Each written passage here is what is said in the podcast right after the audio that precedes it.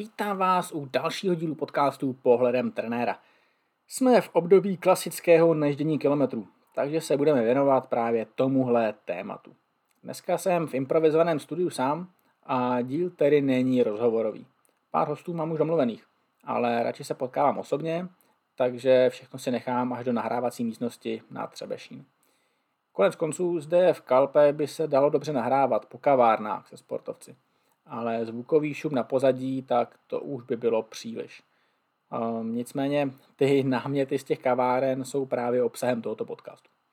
Každopádně, mám tu v Kalpe v celku solidní zázemí, ať už hotelů a všechno okolí, a rád své posluchače vezmu sebou na podzimní soustředění ještě letos, či v příštím roce na další jarní akci. Takže berte to jako pozvánku a určitě rádi vás přivítáme do našeho kolektivu tady. Ještě než začneme, chtěl bych poděkovat všem podporovatelům projektu. Já osobně se tedy konečně pomalu vracím z Kalpe, takže mám v plánu dohnat eh, resty v psaní článku. Mám zase spoustu témat a něco mám rozepsáno. Odkazy na zmíněné studie dneska, eh, tak s komentářem, tak ty jsou v pokračování podcastu, tentokrát tedy právě formátem článku protože ten odkaz bych do toho podcastu úplně smysluplně nedal. Formát podcastu je dnes kratší nástřel témat. Z dostých dotazů potom udělám pokračující díl, protože rozebírat všechny možnosti obecně, to by bylo na několik hodin. Takže v krátkosti zmíníme několik věcí. Ptejte se, ať už na Instagramu nebo mailem, nebo můžete na Twitteru, kdekoliv. A z toho dáme dohromady další podcast. V tom se pak dostanu v závěru. Takže v minulosti jsme si už rozbili dogma najíždění kilometrů, že v zásadě nemá moc smysl tuhle činnost dělat výhradně na jaře, nicméně tohle nebude dneska tématem. Objemovou přípravu můžeme dělat v zásadě kdykoliv, respektive pracovat smysluplně na rozvoji vytrvalosti můžeme celý rok a ne rozhodně jenom na jaře. Velmi se tomu věnoval určitě Jirka Rostal, to už je starší podcast, to už je několik let starý podcast a určitě ho v archivu můžete najít. Dneska se budeme bavit o tom, co se v našem těle děje při různých konkrétních situacích. A z toho si odvodíme, jak si ten trénink udělat možná o něco lepší. Takže máme takovou klasickou situaci. Jsme někde v teple, Chorvatsko, Malorka, Kalpe, tam všude se jezdí. Máme na starosti jenom to kolo. Tréninky máme z pravidla od rána a jídlo máme také pravidelně. Protože jsme cyklisté, Stavíme se občas i na to kafe. Snažíte se držet eh, v optimální tréninkové zóně? Jestli jste si zašli na takový běžný zátěžový test a teď se po celý trénink držíte pokynů, děláte to sice teoreticky správně, prakticky by to chtělo ale nějakou korekci. Zmiňoval jsem to hodně loni touhle dobou. Vlivem čistě času se nám toho v těle dost mění. Tepová frekvence roste, přestože držíme stejný výkon. Poměrně razantně nám klesá účinnost a obecně se nám bortí celá biomechanika.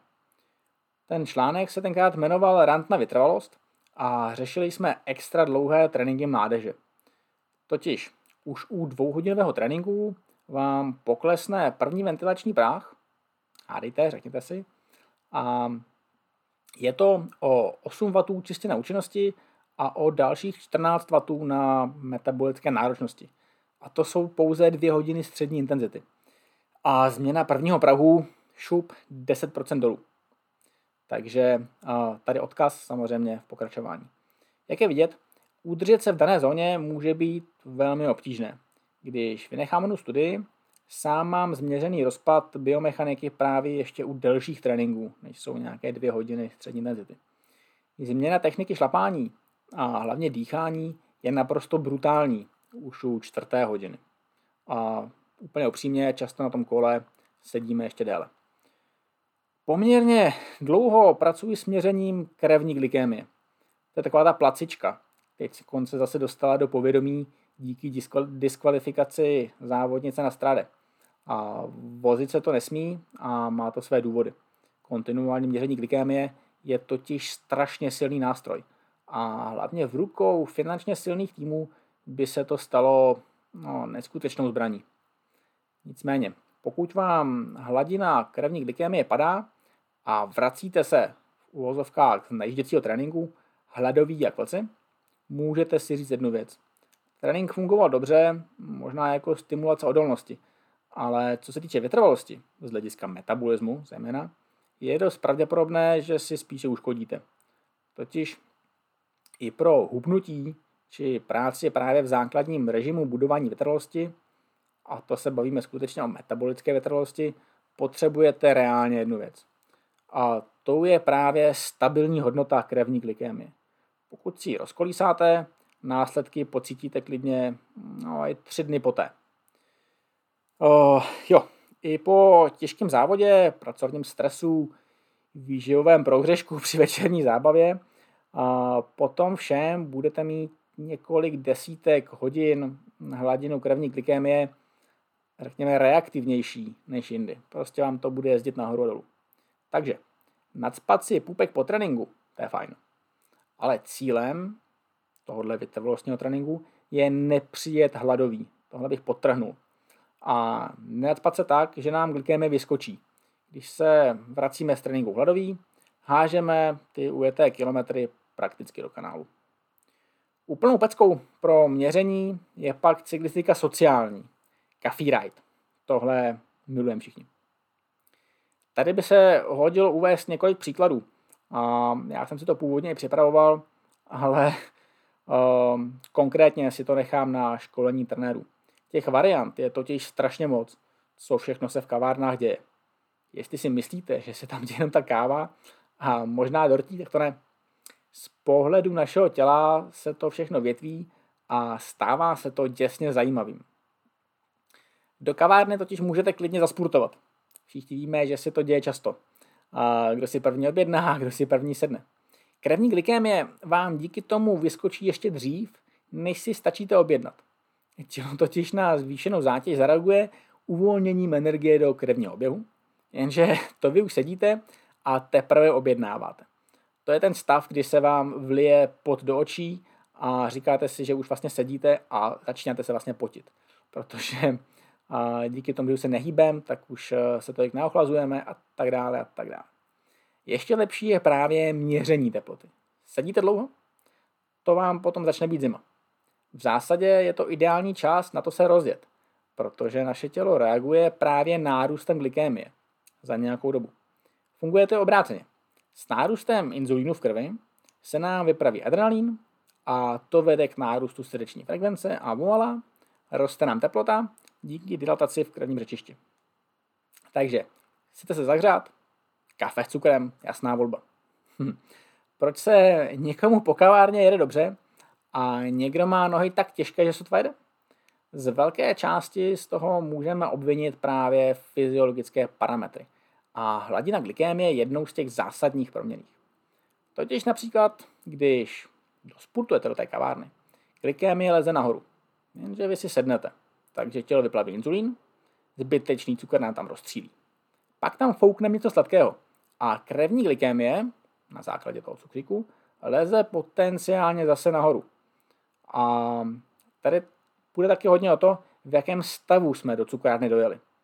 Protože svaly vám můžou veškerou glykémii v celku vtucnout, protože to využijí na doplnění.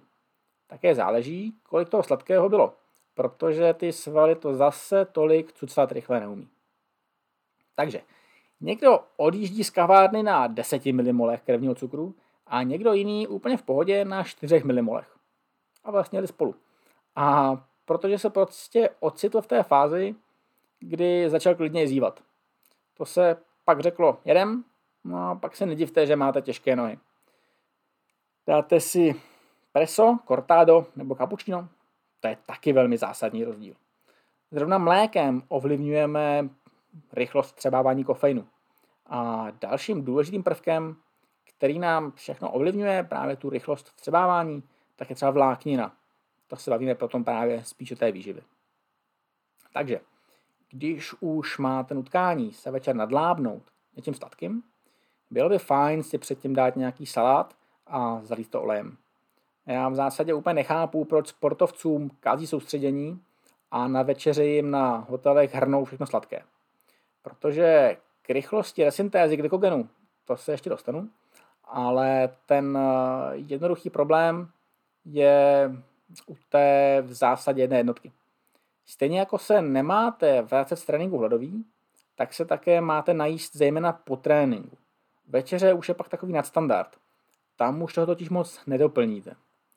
Večerní vystřelená glykémie totiž eh, nemíří ani tak jako glykogen do svalů a, nebo do jater, ale spíše směrem tučíky, které si naše tělo uloží na později. Takže najít se spíše po tréninku a večer opravdu to sladké spíš vynechat. Tam už uh, si moc nepomůžeme. Když už jsme u té stravy po tréninku, i při večeři jde o kapaliny. Takové potréninkové pivko dokáže zvednout sice morálně volní vlastnosti, schopnosti některých sportovců, stejně jako to dokáže večerní víno. Nicméně na oboje se můžeme také podívat vědeckým okem. Alkohol totiž tak nějak zaměstnává úplně stejnou část těla, jaká řeší následky našeho tréninku. Praktickým důsledkem je to, že alkohol nám zvedá náročnost tréninku jako takového. Kdo ho pozorně poslouchá, mohl by dospět ke v celku takovému fany závěru. Totiž když dáte stovku a dáte si na závěr pivo, tak je to jako když ujedete 120. Tak by se dalo v celku solidně najídět. Že? Tréninkové doporučení to samozřejmě není. Pouze se rozkladem problémů na základní kameny můžeme dostat k nějakým v zajímavým závěrům. Mimochodem, tady bych uh, mohl zmínit jeden v celku rozšířený omyl. Sportem si nesnížíte hladinu alkoholu v krvi.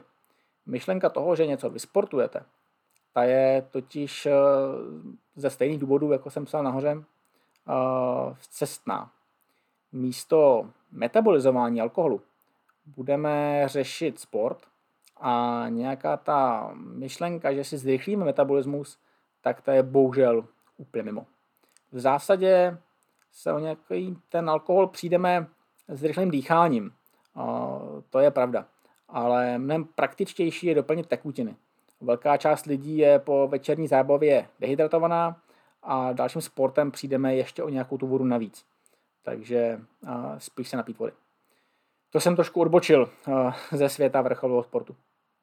No, kontinuální měření glykémie, abych se tomu vrátil, se dá právě použít nepřímo i jako odhad našich zásob glykogenu.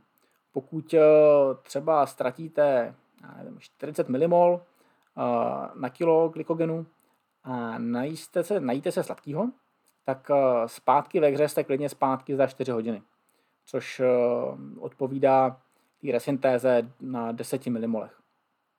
Tímhle tempem ale ten glykogen obnovujeme jenom chvilku.